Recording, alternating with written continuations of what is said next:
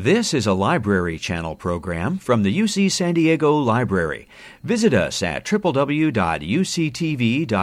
slash library dash channel for interviews, author talks, and other programs that will inspire you to read, write, think, and dream. Uh, good evening, ladies and gentlemen. Um, I'm Brian Schottlander, and I'm very pleased to welcome you this evening to Geisel Library um, to be with us to kick off the library's Climate Change at the Crossroads program.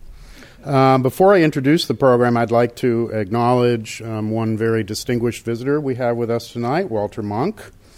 Very pleased to have you with us tonight, sir. Thank you. Um, Walter is truly a person who needs no introduction to this audience. So, welcome to all of you, and I'm very pleased that you are able to join us. Tonight is the first of three events uh, that the library has planned for the month of April um, in honor of and recognition of Earth Month.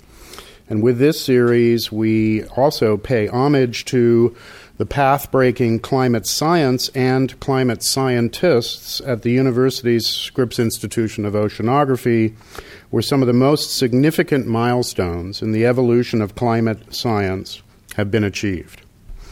It was back in 1957 that Scripps oceanographer Roger Revelle, often called the father of UC San Diego, co authored an eerily prescient paper with Hans Suess in which he wrote, quote, Human beings are now carrying out a large scale geophysical experiment of a kind that could not have happened in the past nor be reproduced in the future.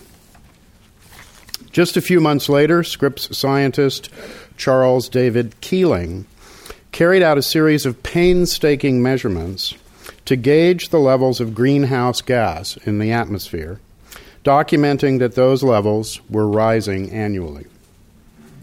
Tonight, we are honored to have with us Professor Veerabhadran Ramanathan, or Ram as he is known on campus the first speaker in our Earth Month series and one of Scripps Oceanography's climate science pioneers. Like his trailblazing predecessors Keeling and Revelle, Professor Ramanathan has devoted much of his academic career to the study of climate and atmospheric science and has made significant contributions to the world's knowledge about climate change and its mitigation. Among his many achievements, Professor Ramanathan discovered the greenhouse effect of halocarbons, especially CFCs, and in 1980 he predicted, with scientist Roland Madden, that global warming would be detected by the year 2000, which, sadly and of course, proved to be accurate. He also led the first international assessment of the climate effects of man made gases and pollutants other than carbon dioxide, concluding that they contributed equally to global warming. Most recently, his research has found that mitigation of short lived pollutants like black carbon, methane, ozone, and HFCs will slow down global warming significantly during this century. This proposal has been adopted by the United Nations and 30 of its member countries, including the United States, and a new coalition called the Climate and Clean Air Coalition is implementing mitigation actions for short lived climate pollutants. Professor Ramanathan is the recipient of numerous awards and honors, including the Champions of the Earth Award, the United Nations' highest environmental honor. He is a member of the Pontifical Academy of Sciences and has played a key role in advising Pope Francis and other religious leaders on climate change issues. He is also playing, closer to home, a leadership role in the University of California's Carbon Neutrality Initiative, in which the UC system has pledged to virtually eliminate its contribution to global warming. But now it is my distinct pleasure to invite Professor Ramanathan to the lectern. Um, after his talk, he will be happy to answer questions. Please join me in welcoming Professor Ramanathan.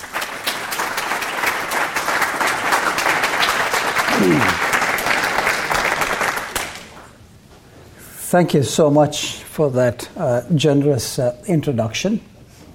It's really a distinct honor to open this series Um, I, am so glad you mentioned uh, Roger Revelle and David Keeling. And, and without any exaggeration, these two are the scientists who got us to thinking about this problem and alerted us to fundamental science. So truly, we are all standing on the shoulder of shoulders of giants. And uh, so, coming back to the topic, obviously bending the curve. No matter what we think about population, our consumption of natural resources, fertilizer use, everything is rising. And we do need to bend those curves to sustainable levels. But at the top of this curves is the curve of climate change, and, and it's become uh, the major global issue. So, uh, let me the, answer the question and then present the data to support that. Why do we need an alliance between science, religion, and policy? We have convincing evidence that the climate has changed. Okay? And we have, you know, pretty compelling evidence that it's due to human activities. And after decades of research, I myself started working on this problem 42 years ago. uh, between scientists and policymakers, we know what the solutions are, what we need to do. And we have now tremendous support, top down. We saw in the Paris summit last November 190 nation, national leaders finally signed on a piece of paper, acknowledging it's a serious problem, acknowledging it's due to human activities, and the solutions. But we are not doing or taking the sort of drastic actions that's needed to bend that curve. And there are many reasons. One major reason is there is not strong public support. So it's in this context we need another tool in our toolkit to attack this problem. And I'm submitting to you this alliance between science, religion, and policy is, is that tool we were looking for. And I want to tell you how I came to that conclusion. Just to let you know, so you have to know what's the hook to religion, or talking to somebody like Pope Francis, or the Dalai Lama, or the leaders is that because of the delay in actions we have taken, this has become a moral, ethical problem. So that's the hook to the religious leaders. Ultimately, the solution of this is going to depend or rely on all of us pursuing it for the common good. The actions we take may benefit some villager living thousands of miles away, avoid a drought. So that's the theme so you can ask, where did my journey of this pursuit of the common good start? So that's my ancestral village, a home next to my grandfather's house. My, my grandfather's house was destroyed about 10 years ago. I took this picture 10 years ago. And look at the, how remarkably happy those children are. I was one of those topless kids just 60 years ago, just sitting in that veranda. It used to be a post office because you couldn't go inside. It was so hot, inside was hot. Outside is even hotter. So the only place you could sit was in that shade. I spent days and days and days, or 10, 15 years of summer. So, why did that topless kid come to America? In pursuit of the common good. I, I, I, honestly, this my dream was to own a Chevy Impala. And mind you, it's a big car, so I could have given ride to many. So that's the common good for me. So where where did that end? And because of my work on the environment, my Impala dream became a smart dream, a two-seater car. So, uh, uh, so let me see what made me do that. And you know, I, I came to the U.S. To, to, get my PhD, And my PhD was on atmospheres of Mars and Venus. In fact, I was looking at the greenhouse effect of carbon dioxide. That's why Venus is so hot. And on my, so I got a, a postdoc position after my PhD at NASA, Langley. So in the evenings, my daytime job was something different. So evening, I started working on this greenhouse effect of halocarbons. It was used as refrigerants. And two uh, well-known scientists, Rowland and Molina, just published a paper a year before mine, and they got a Nobel Prize for that, pointing out these chlorofluorocarbons were chemically destroying the ozone layer. And my training was in quantum mechanics when I came to this country. So I did quantum mechanical estimate that showed the CFCs were potent greenhouse gases. They were so potent, a ton of these CFCs, chlorofluorocarbons, was having the same effect on warming as 10,000 tons of carbon dioxide. So until then, we had thought climate change problem was just a CO2 problem, just change overnight. Of course, I was viciously attacked by established scientists they thought I was crazy. It took them a few years to convince themselves. Now, of course, it's quite an accepted thing. So I knew the climate problem had become a lot more serious than just the CO2. So I got curious, teamed up with this famous uh, meteorologist, Madden. There's an oscillation called Madden-Julian oscillation, named after him. So he was in, in the discovery of that. And I persuaded Roland, why don't you do something more useful? And had him work with me on when are we going to detect. So it was a statistical, dynamical, theoretical model. And we made this prediction if this theory is right, it should be detected by year 2000. So I'm not going to spend too much time. This shows the observed temperature records. That's how the planet's temperature records. It goes up and down and fits. Goes up, cools down, goes up, cools down. So our paper was published when the planet was still in the cooling phase. So that's why people thought this paper was crazy too. So we said in 20 years, you, if the theory was right, you should see it. And as you can see, 20, 2000 is when it went above what's called noise in the system.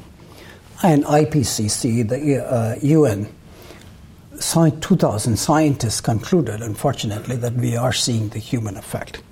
And that's pretty important. You know, we have so many half the America is still skeptic about this. The theory is judged by the prediction it makes. And remember, Einstein's theory of light rays getting bent by gravity was proved only when he became famous. So the, the CO2 climate effect have convincing examples like this. I'm just citing what I'm involved.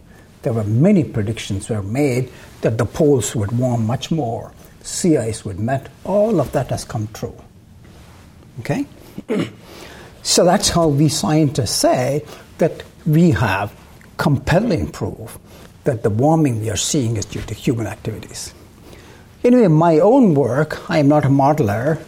I started as a theoretician, was basically experimentalist. At NASA, my daytime job, I helped design the satellite experiment on you see left to look at the heat flow of the Earth and measure the greenhouse effect directly. More recently at Scripps, I designed this new way of observing the atmosphere using unmanned aircraft.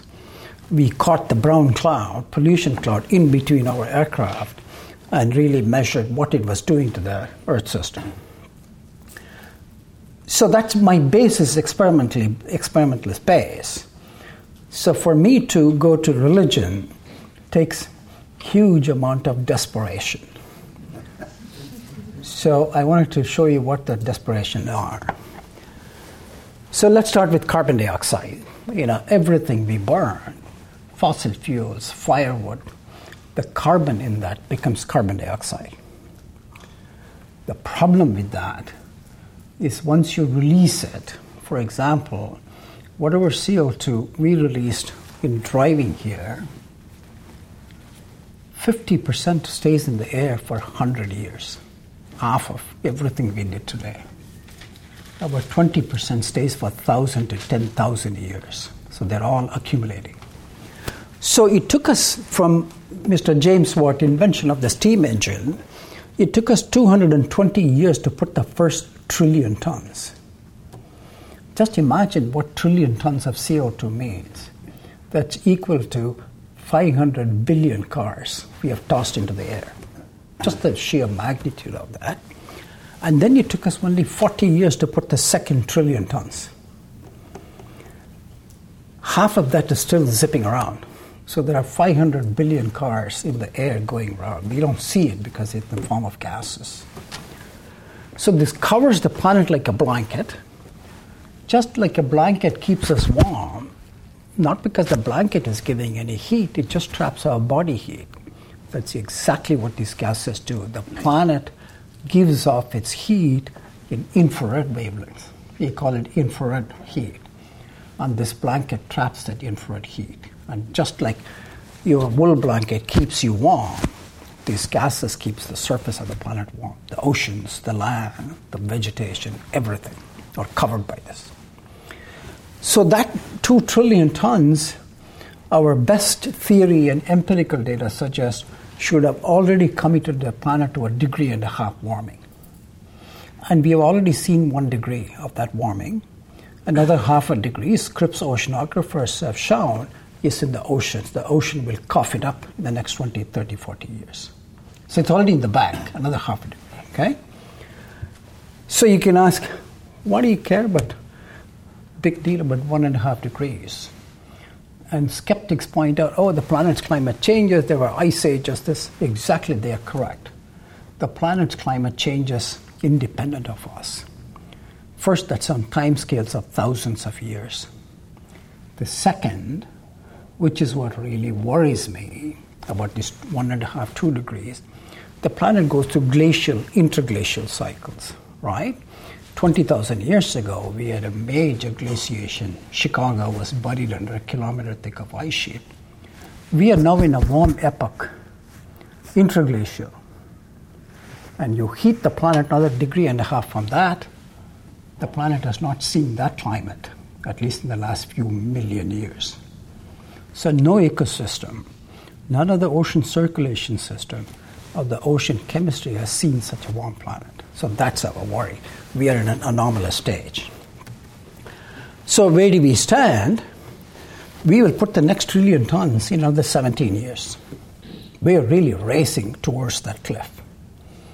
So, by the time you have the third trillion, you have committed the planet to two and a half degree warming. And when will we see it? We could see it by as soon as as early as 2050. So that is how the climate problem has become a lot bigger, a lot sooner. We used to think of two degree warming end of the century. We are talking about 2050. So the good news in that is the Paris Agreement, while it is a fantastic piece of paper, it's the classic case of the emperor has no clothes. The commitment there is not strong. So they all agree we have to keep the warming under two, but if you look at the commitment they have made, the emissions will still increase from 50 billion tons, which it's today, to 57. So it's just getting worse. So we are not bending that curve still. The good news is there is still time to limit the warming. Okay? So if you look at this, CO2, what are the solutions? CO2 has, you know, uh, other what call I call rogue companions, the ones we heard in my t- in the introduction, short-lived climate pollutants, black carbon, methane, halocarbon, ozone. The good news there is we know how to cut them. We have technology how to cut them. So if you cut these short-lived climate pollutants, we can slow down the warming by 50% in the next 20, 30 years. Okay? So you think of this as we have two levers. The right hand lever is where you put the CO2 emissions down, decarbonize the economy. Our economy is tied to the carbon emission. And that takes the whole humanity. That's why it's, I show us huge uh, big lever. The other one is short lived pollutants lever. And California has already cut the short lived climate pollutants by 50%. So we have the technology in the state to tell, show the rest of the world how to do it. In addition to that, we have to suck some of the CO2 out of the air. So those are the three solutions. So now I bring in the science and religion. okay? Why bring in religion? Because it's an ethical, moral issue. There are two types intergenerational equity.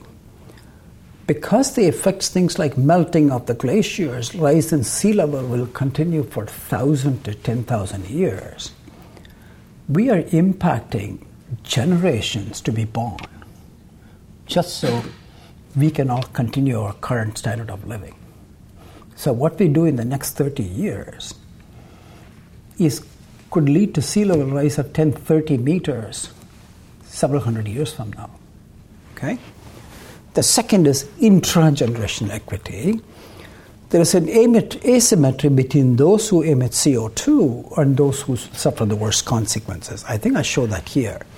Roughly 60% of the emissions come from top 1 billion. Of course, this 1 billion live everywhere. US, of course, Europe, China. China has 150 million. India, everywhere we are. Okay? The good news is we just have to reach those 1 billion. Okay, they're the most socially, you know, connected. Then look at the bottom 3 billion. They still have not discovered fossil fuels. I, I uh, that woman is cooking my breakfast. I lived in villages with my wife for about seven weeks, three years ago. This bottom three billion lack access to fossil fuels even for cooking. We know when there is a drought, who's going to be wiped out or impacted? They're just living on that year's uh, farm output, subsistence farmers. So I got an opportunity to take this message to the highest uh, religion when I was elected to the Pontifical Academy of Science uh, by Pope John Paul. You know, when you get elected, you get that beautiful ring. I was going to bring it today and I forgot. Uh, chain, not ring, sorry. This is an amazing academy. And uh, you know, it has origin traces to the Accademia Lincei. Know, the first member was Galileo, but of course, we all know what happened to Galileo. I am not anywhere close to suffering that fate. this academy, amazingly, is international scope, multiracial in composition. We have always there, purely on scientific excellence, and it's non sectarian. So there are 80 members, one third are Nobel laureates, and uh, I'm not a Catholic, I'm not even a Christian. And in fact, for the first six years, when I went, every time I go to the meeting, I always had this fear they'll finally find out I'm not a Christian and throw me out. So, in fact, there are many uh, atheists who are members. So, it's just a, and we discuss all topics under the sun. I realized the power of this church when I teamed up with Paul Crutzen, you know, who was a former faculty member and Nobel laureate we organized a meeting on glaciers, focusing on the Alps. We invited the top glaciologists, top physicists, top chemists, and religious scholars. Normally, in these meetings, we come with a declaration. That sentence inserted by the church and unanimously accepted by all the scientists what realized the power of this church. So we had this sentence if we want justice and peace, we must protect the habitat. The words justice, peace, and protect you can't find in any scientific document. And it was clear that we could coexist. I'm not being naive and saying science and religion can coexist. We know there are various issues of, co- but in the case of environment, we are all trying to say the same thing. So I brief uh, uh, Pope Benedict. So he encourages to organize, take this to the next stage so, organized sustainable humanity, sustainable responsibility. By the time we organized this, Pope Benedict had stepped down and Pope Francis stepped in. In fact, there are many uh, from UCSD who were being invited. Uh, Professor Walter Munk was one of our speakers in that meeting. So, what we came, the remarkable conclusion we came to in that meeting Remember, we had about eight or ten Nobel laureates, economists like Jeff Sachs, Joe Stiglitz. And what we all concluded was sustainable relation with nature requires change in attitudes towards nature. What is that attitude? Nature is not limitless to our, you know, exploiting, whatever word you want to call it. It has limits, it has boundaries, and we have to change our attitude towards each other. Remember this intra-generational people not born yet, and intra-generation, three billion, who are going to suffer from our actions. Okay? And there, therefore requires moral leadership. And we were so lucky to take this message to the moral leader of the world, at least I consider him. Normally, when you have an audience with the Pope, it's in such a breathtaking room. And there are a lot of frescoes they have not been able to capture. And I'm somewhere there in the back. These are all the members. This was another meeting. So I'm waiting. I think people like Walter would remember all of us, about 60 of us, waiting in this parking lot. I'm having this vision of that spectacular room. So I'm preparing my speech. That's where the Pope stays. He moved away from the Pope's residence to this dormitory where all of us stay when we go there meeting. He stays on the second floor. So we are waiting here. And to the left is the Peter's Basilica, and we enter through the base. But instead, someone got up from a small car and there was Pope Francis standing right in front of me. So I was asked to summarize the proceedings of this meeting, and I was just given one and a half minutes, three sentences, because that was the time the Time magazine guys were there. He was being considered man of the year, etc. So I just had, uh, first, of course, I said something about Climate change, my main sentence, second sentence is more than 50% of climate pollution is caused by the wealthy 1 billion, and I'm most worried about the bottom 3 billion who are going to suffer disproportionately. Then the Holy Father asked me, at, at the time he's smiling at me, he is asked, What can he do about this? in Spanish and uh, behind him is the chancellor of the academy. He translated it, and I just said, if you can tell in your speeches, ask people to be better stewards of the planet. What was interesting was that I, walking back, Chancellor Marcelo said, Ram, you just told the Pope what he has been saying for the last 30 years. So I felt a little bit embarrassed. I wish I told him something else. It was looks like I'm preaching to the Pope, which is not what you want to do. Anyway, uh, I, I want to say what was the main thing with that is that finding ways to develop a sustainable relationship. The, uh, sorry, let me back up. Professor Partha Dasgupta, an economist from Cambridge, and I had organized this meeting. So Science magazine invited us to write a summary of that meeting, and this is what our parting sentence there finding ways to develop a sustainable life with our planet requires not only the engagement of scientists, political leaders, and civil societies, but ultimately also a moral revolution.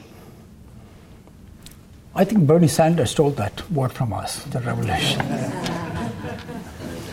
Religious institutions can and should take the lead on bringing about such a need towards creation. Okay?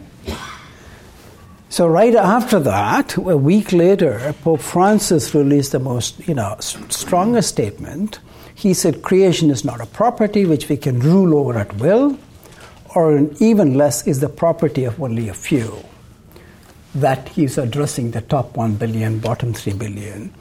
Creation is a gift that we care for it and we use it for the benefit of all, always with great respect and gratitude. And then he released with uh, uh, Patriarch Bartholomew, with whom he's meeting this week in Greece about the immigrants, they released more statements about climate change. So now let's come in, the next part starts alliance between science, religion, and policymakers. Okay? So we, following that meeting, uh, about 10 months later in April 2015, in the meantime, the church had started writing the uh, encyclical. Okay? And pro- so we said, protect the earth, dignify humanity, the moral dimensions of climate change. So the moral issue of climate change has become a central theme. Okay? And we had invited Ban Ki moon. Uh, you can see him in the middle, and Jeff Sachs is sitting next to me. And so we combined science and policy. Pope Francis gave his personal audience, and we started off no fuss, no muss. Hope human induced climate change is a scientific reality, and its decisive mitigation is a moral and religious imperative for humanity. We are going beyond Catholicism here. Okay? So, and then two months later, uh, Pope Francis released the Laudato Si. What was, to me, each one of us, I feel all of us should read that document. It's some of the best document ever written on climate change, mind you. And what they say is that the so called integral ecology, that we should think about the interaction between natural systems and social systems shockingly, it's not done anywhere. If you look at the universities like ours, we have social science department, we have physics, we have chemistry, we have Scripps. Only now we are beginning to talk. So after all, what we are doing is how our social system, our governments, our people interacting with nature. How does nature interact? So I think this. I'm thinking of this a major new discipline UCSD has gotten a good start now. They have understanding and protecting the planet. Anyway, so it had a major effect. So the last one in the series was July, when we got together, meeting of the major city mayors from around the world. It was titled Modern Slavery and Climate Change. Okay? So we had, uh, I had invited our governor, Jerry Brown, and I made a slight mistake. I thought I was allowed to invite only one. It turned out there were six mayors from California and about 18 from the US. And I could have invited our government mayors, San Diego. I thought my quota was one. And we were severely criticized. All the mayors were Democratic mayors. I, I had this fantastic chance of inviting a Republican mayor and somebody was making a spectacular effect in climate change. You know, San Diego is going to become carbon neutral, certain segments of it. Anyway, at the end of it, uh, we came with a strong statement. I finally caught my, I went from handshake to paper hug. That was my. and in that document, you can see our Governor Jerry Brown's signature and uh, that Francisco is, of course, Papa Francisco. He basically said, Thank you for this declaration. Hope it will do some good. Okay? I want to move on so uh, to a few topics. So, you know, after that, Pope Francis came to the U.S., right? He went to the White House, he addressed Congress, he went to the UN. And what impact did it have? turned out not a bad impact. Of the order of 8 to 10 percent, people change their view. And it turns out Americans were one of the few who subscribed to the morality argument. Which doesn't surprise me. Remember, any natural catastrophes in the world, Americans and our kids are out there helping them, right? We're very generous. So I think this moral argument is having some traction. I'm not going to claim it's going to win over, but all we are hoping for is about 10%. Right now, half of America supports major actions. We have 10 more percent that we get majority. Okay? And, and then came the uh, uh, UN summit. I was surprised I, uh, they included me as, uh, as part of the Holy See delegation. They never had a scientist. Took them 500 years to recover from Galileo, I think. and what was interesting was that in that news conference, uh, on the left extreme is uh, uh, Archbishop Auza. He's the permanent representative to the Vatican. Sitting next to me is Cardinal Turkson from Ghana. He was supposed to have been the Pope, and there was uh, so he led the delegation. And the next person, I don't, so I had talked about this 1 billion, 3 billion, and somebody asked Cardinal Turkson about population this, everything got mixed up.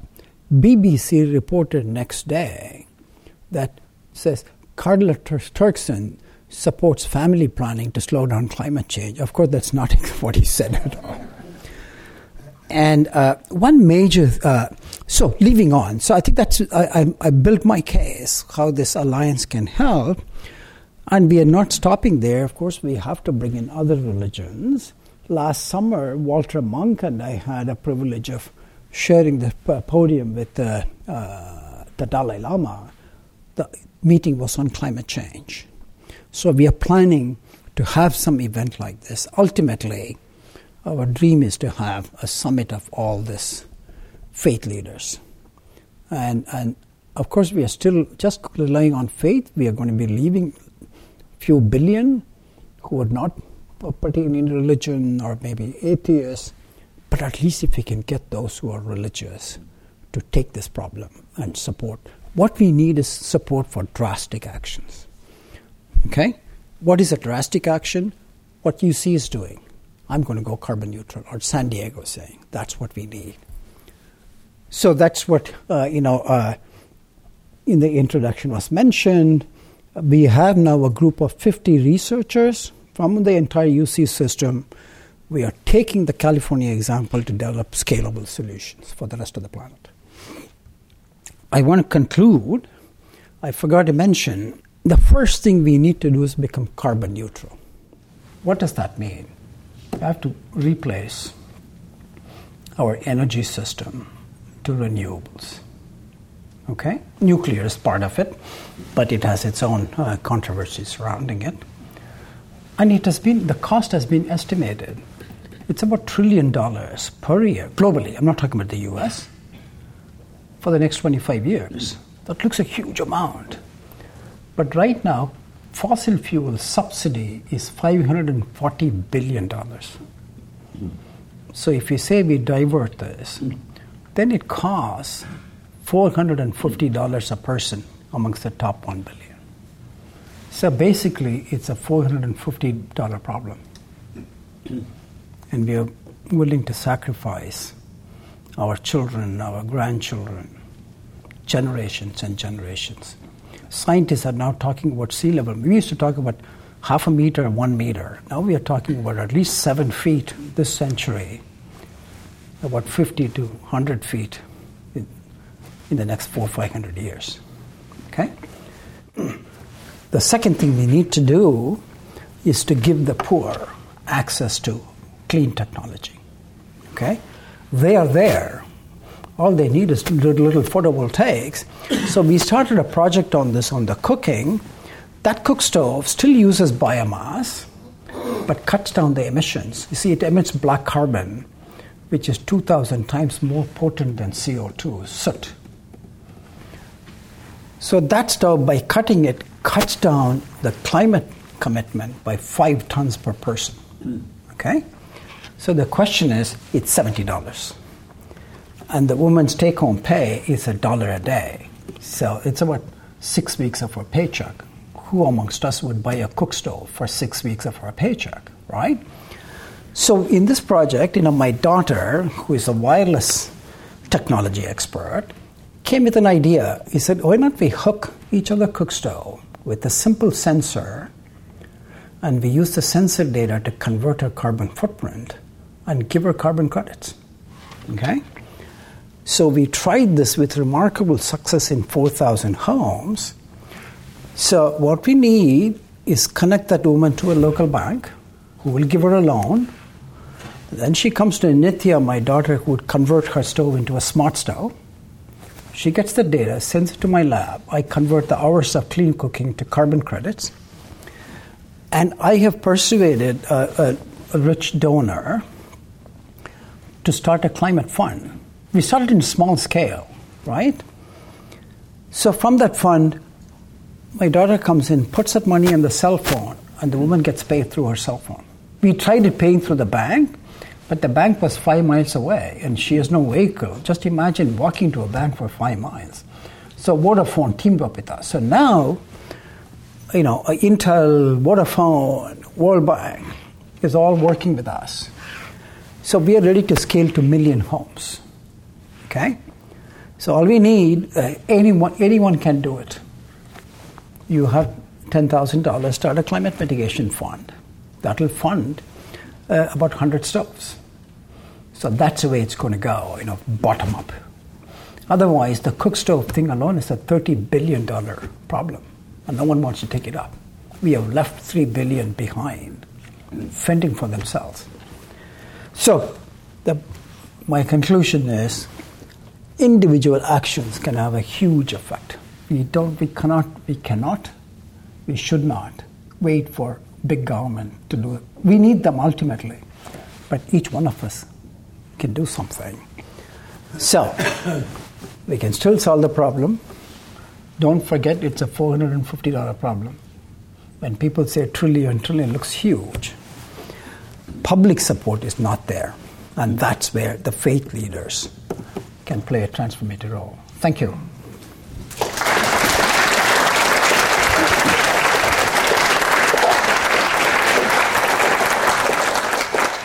How would some of these religious leaders feel about the idea of contraception as a, as a way of controlling population, as a way of helping the climate change problem? Because some religions don't like the idea of contraception, and therefore it might be a, anathema to them.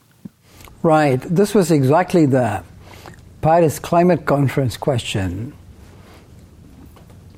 Certainly, population is a huge issue, but climate change is not from population climate change is unsustainable consumption by 1 billion.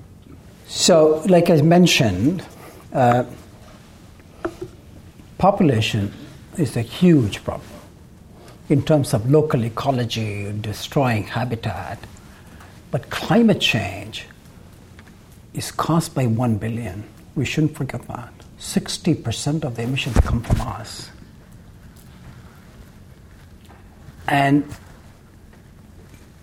so we need to address that problem first. We have to address the population problem, but scientifically, there won't be justification to say control the population.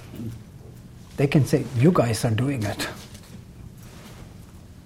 So that's the issue there. Thank you very much for a very good talk with your logic and your facts. And everything is impeccable everything is impeccable, and I, am sure you have everyone in this room completely convinced about the success of your plan. However, as I'm sure you know, there's quite a substantial segment of the population, largely represented by one of our political parties, that refuses to uh, believe or denies climate change. And I, I, think that they're one of the main objections, uh, obstructions to putting something like your plan in action do you have any plans for suggestions for how we could do that? I mean, it's, uh, it's an excellent question. So I'm sort of, and again, I'm not a political scientist. Sometimes I feel, what am I doing here, right? But uh, if you, I'm not thinking about our leaders, like congressmen and senators, but I'm thinking about the people. So they all go to the church.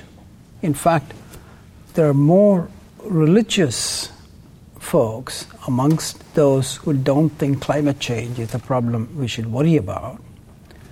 So if they hear it from their churches, that's what we are hoping.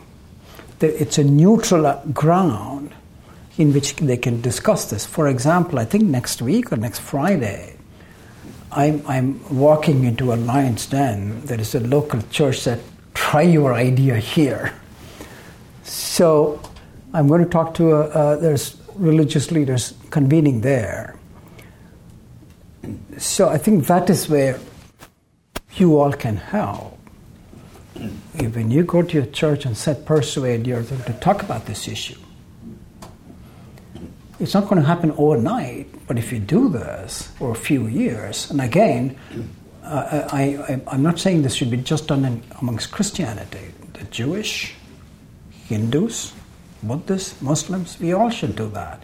In fact, after the Pope released his encyclical, two weeks later in Turkey, 80 Muslim Islam leaders got together and they said, We are behind the church on this. Just imagine uh, Islam religion supporting Christianity.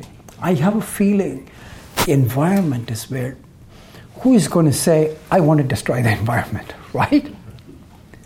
So I think in the environmental issue, there is a convergence. I don't think there is any controversy. So far, I have not seen anyone, you know, raising any objection to that. But I have been among the converters. so I, we haven't tested the waters, but I'm hopeful. Uh, you mentioned that there is one billion that causes the problem. Uh, that billion is probably the one with the least proportion of believers in the planet. So the message of religion may not get there so easily. And second, the billion is a very heterogeneous lot. Yes. And you should perhaps reduce faster the average of the high consumers by differentiating, either with taxes or with any other action, the consumption. Each one should have a consumption per head allowed per year and a number that is ratcheted down. And so I think some, some of these actions will not be based on religion. I don't think so. What do you think? Absolutely. But remember, uh, in this billion, uh, 275 million are in America, US. So it's safe to assume we are all part of this billion. And so, so just focusing on the American part, 275, I'd be willing to speculate half already have agreed that we have to take actions. It's the other 50% we are worried about. So, what I'm harping on, what I am banking on, is that amongst the 50% or 40%, 140 million who are skeptical about this, most of them are religious oriented. That's what the sample says. Okay? So our remember, you're never going to change everyone. All we need to get drastic actions in the US. Right now we have 45% supporting. If we have 55 to 60 supporting, we are home free. Because Americans have the technology, right? And and yeah, I think I personally think like in everything else, without American leadership, it's not going to happen. The world looks to us for leadership. I've done scientific field experiments uh, in 1998 with 200 scientists from around the world. There were Germans, there was French, there was Russians, Indians. But they always look to us to take, make that first move. So we fortunately hold that power to change. Um, what do you say to people who say, we don't need to sacrifice, we're an ingenious people, and we'll come up with ways to continue to do what we're doing and, and stop global warming, for instance, with geoengineering? I agree with everything you said except that last phrase. uh, I don't know if many of you know what geoengineering is. Just, you know, remember smoking causes cancer. Instead of stopping smoking, you fix your problem with something else. You know, I, I have a heart attack, right? And after the first heart attack, I fortunately went to my cardiologist and said, I'm going to cut you open and fix you but you have to change your habits. You have to change your behavior. Ultimately, behavioral change is critical, whether it's disease or anything. So, the geoengineering is what it says is, oh, don't worry about this. The climate is warming. Put some pollution particles which bounce the sunlight back and cool. That's geoengineering. The others say, suck the CO2 out of the air I'm fine with that, but the problem with that is it may fix the climate. But the thing I didn't talk about is carbon dioxide is making the ocean acidic.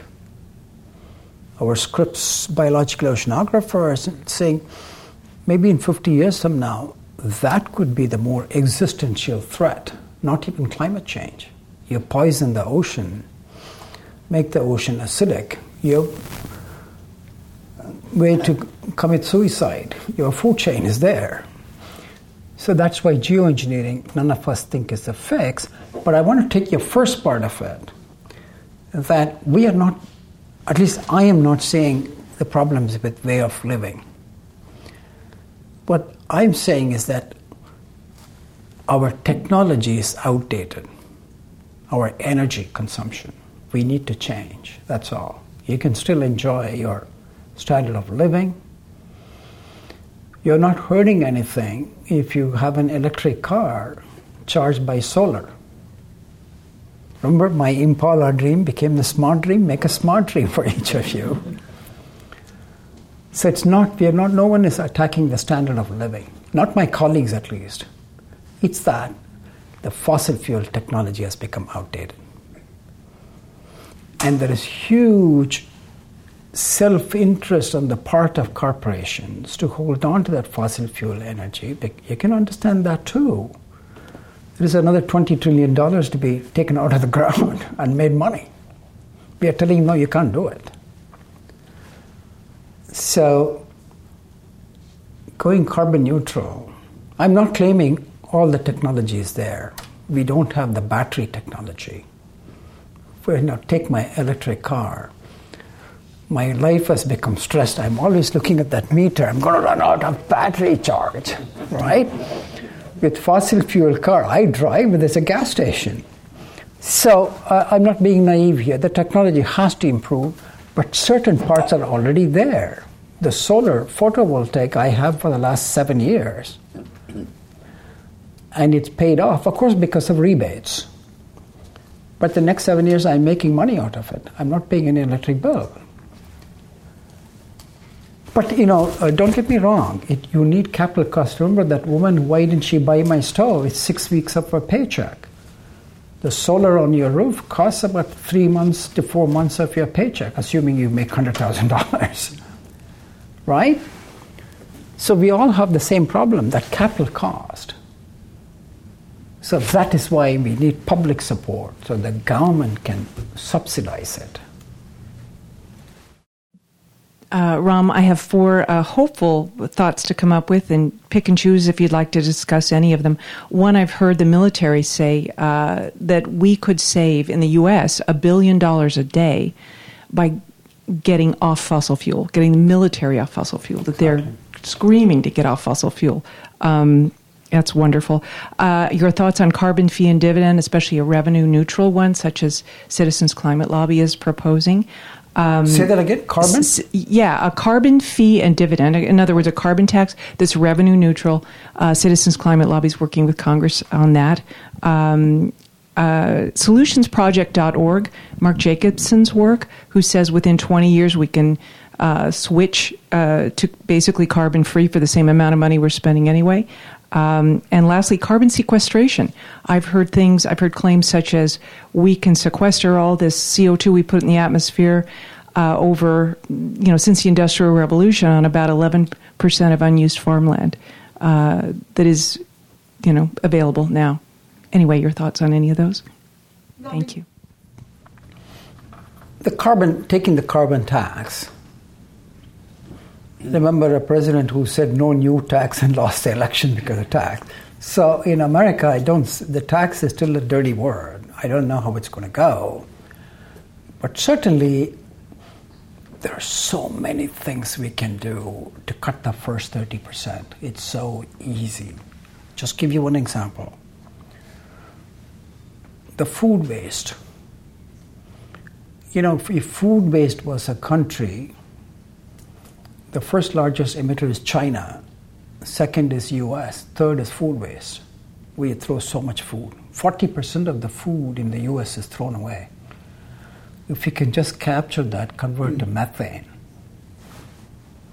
it's a huge saving there. And uh, I, I, can go on. There are a number of things we can. I like everything on, on your list. Ultimately, the solution to the problem is to price carbon. And, and I think what they're coming up with now is uh, $40 a ton social uh, cost of carbon based on the damage it does to severe storms, floods, insurance, sea level rise. And we are emitting $50 a ton, 50 billion tons. So if we persuade everyone to pay their due $40, that's $2 trillion. All I need is 450 billion. I can give you back one and a half trillion out of that. So, but that's solution I don't see politically happening. And uh, but the Mark Jacobson's, I agree. Uh, what he's talking about. See, the, as soon as you say solar and wind, the skeptics say, "Oh, it's intermittent. What are you going to do in the night? What are you going to do when it rains?" Okay, I have 50 for 50% sunshine. If I can solve 50% of the problem, I am happy. Don't complain about the night and this. Let's solve the, half the problem. The peak electricity demand is in daytime when the sun is out there. So these are just excuses thrown at us. Uh, we not too long ago we had pretty high gas prices and no one liked it, but the world didn't come to an end either. And as the market price of gas has gone down, in, in, an ideal world, I don't understand why we wouldn't have taxes that would ratchet up to keep the price of gas high. I mean, provably, it didn't kill us. And um, the second part of that is we have to have taxes anyway to run whatever we want run and done in our in our in our public life. And taxes always reduce whatever is taxed. Why wouldn't we tax that which we want used less? We have uh, David Victor in this campus. If anyone knows the answer to that question, it's him. We need political scientists, and there are many in this campus working on this problem.